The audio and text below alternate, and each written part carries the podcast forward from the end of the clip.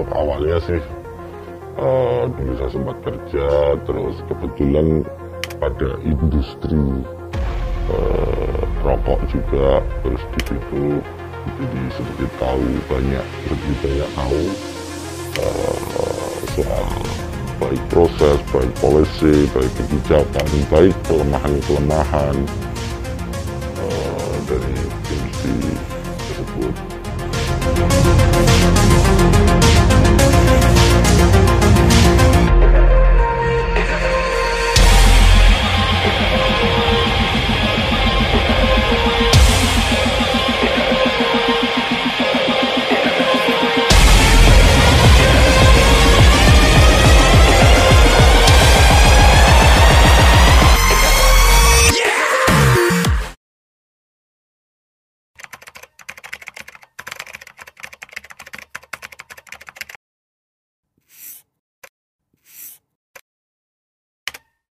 Ya, untuk awalnya sih uh, saya sempat kerja, terus kebetulan pada industri uh, rokok juga, terus di situ jadi sedikit tahu banyak, sedikit banyak tahu uh, soal baik proses, baik polisi, baik kebijakan, baik kelemahan-kelemahan uh, dari industri tersebut. Jadi yang jelas saya kira banyak orang tertarik karena uh, sebenarnya prinsip prinsip lebih ke prinsip ekonomi aja. Ada laba ada untung ada itu gitu kan.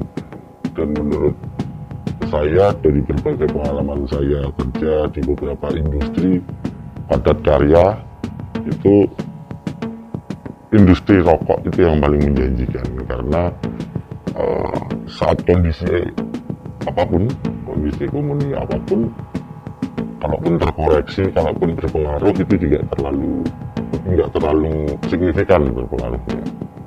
Itu saya mulai sejak 2011 2010an saya mulai tahu di industri rokok.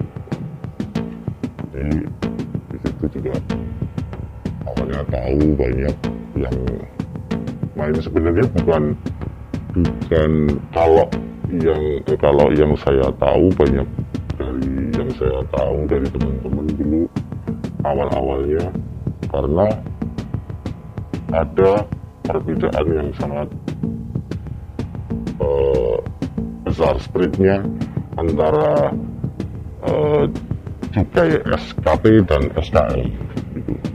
dan konsumen itu tidak terlalu untuk orang awam dia tidak akan pernah tahu kalau itu sebenarnya penggunaan penggunaan cukai SKP atau SKM orang kan kecenderungan beli beli rokok.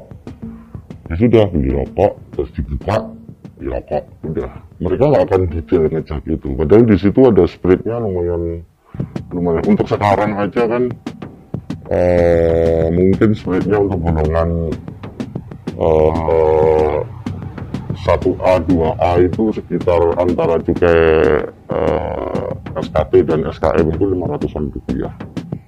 500 rupiah dengan anggap aja sekarang rokok beberapa banyak yang uh, isinya ada 16 makin besar kan? 16, 20 itu tinggal dikalikan aja. Gitu. Dan itu lebih aman daripada uh, kita benar-benar jual jual rokok tanpa cukai. Untuk daerah-daerah tertentu kan untuk Batam dan lain sebagainya memang itu memang kawasan bebas kan tanpa cukai. Cuman kan uh, risikonya kan terlalu besar. Itu ada cukainya cuman istilahnya Spanyol Spanyol nyolong gitu. karena itu lebih aman karena end user sekalipun perokok sekalipun dia nggak nggak tensinya nggak di cukainya jadi di rokoknya saja. Gitu. yang cukainya palsu.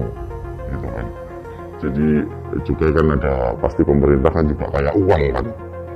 Jadi ada sekitar hampir 500 rupiah per batang selisihnya coba dikalikan aja 400 rupiah lima, anggap aja 500 rupiah kali 20 kalau isi 20 itu sudah berapa sudah sepuluh ribu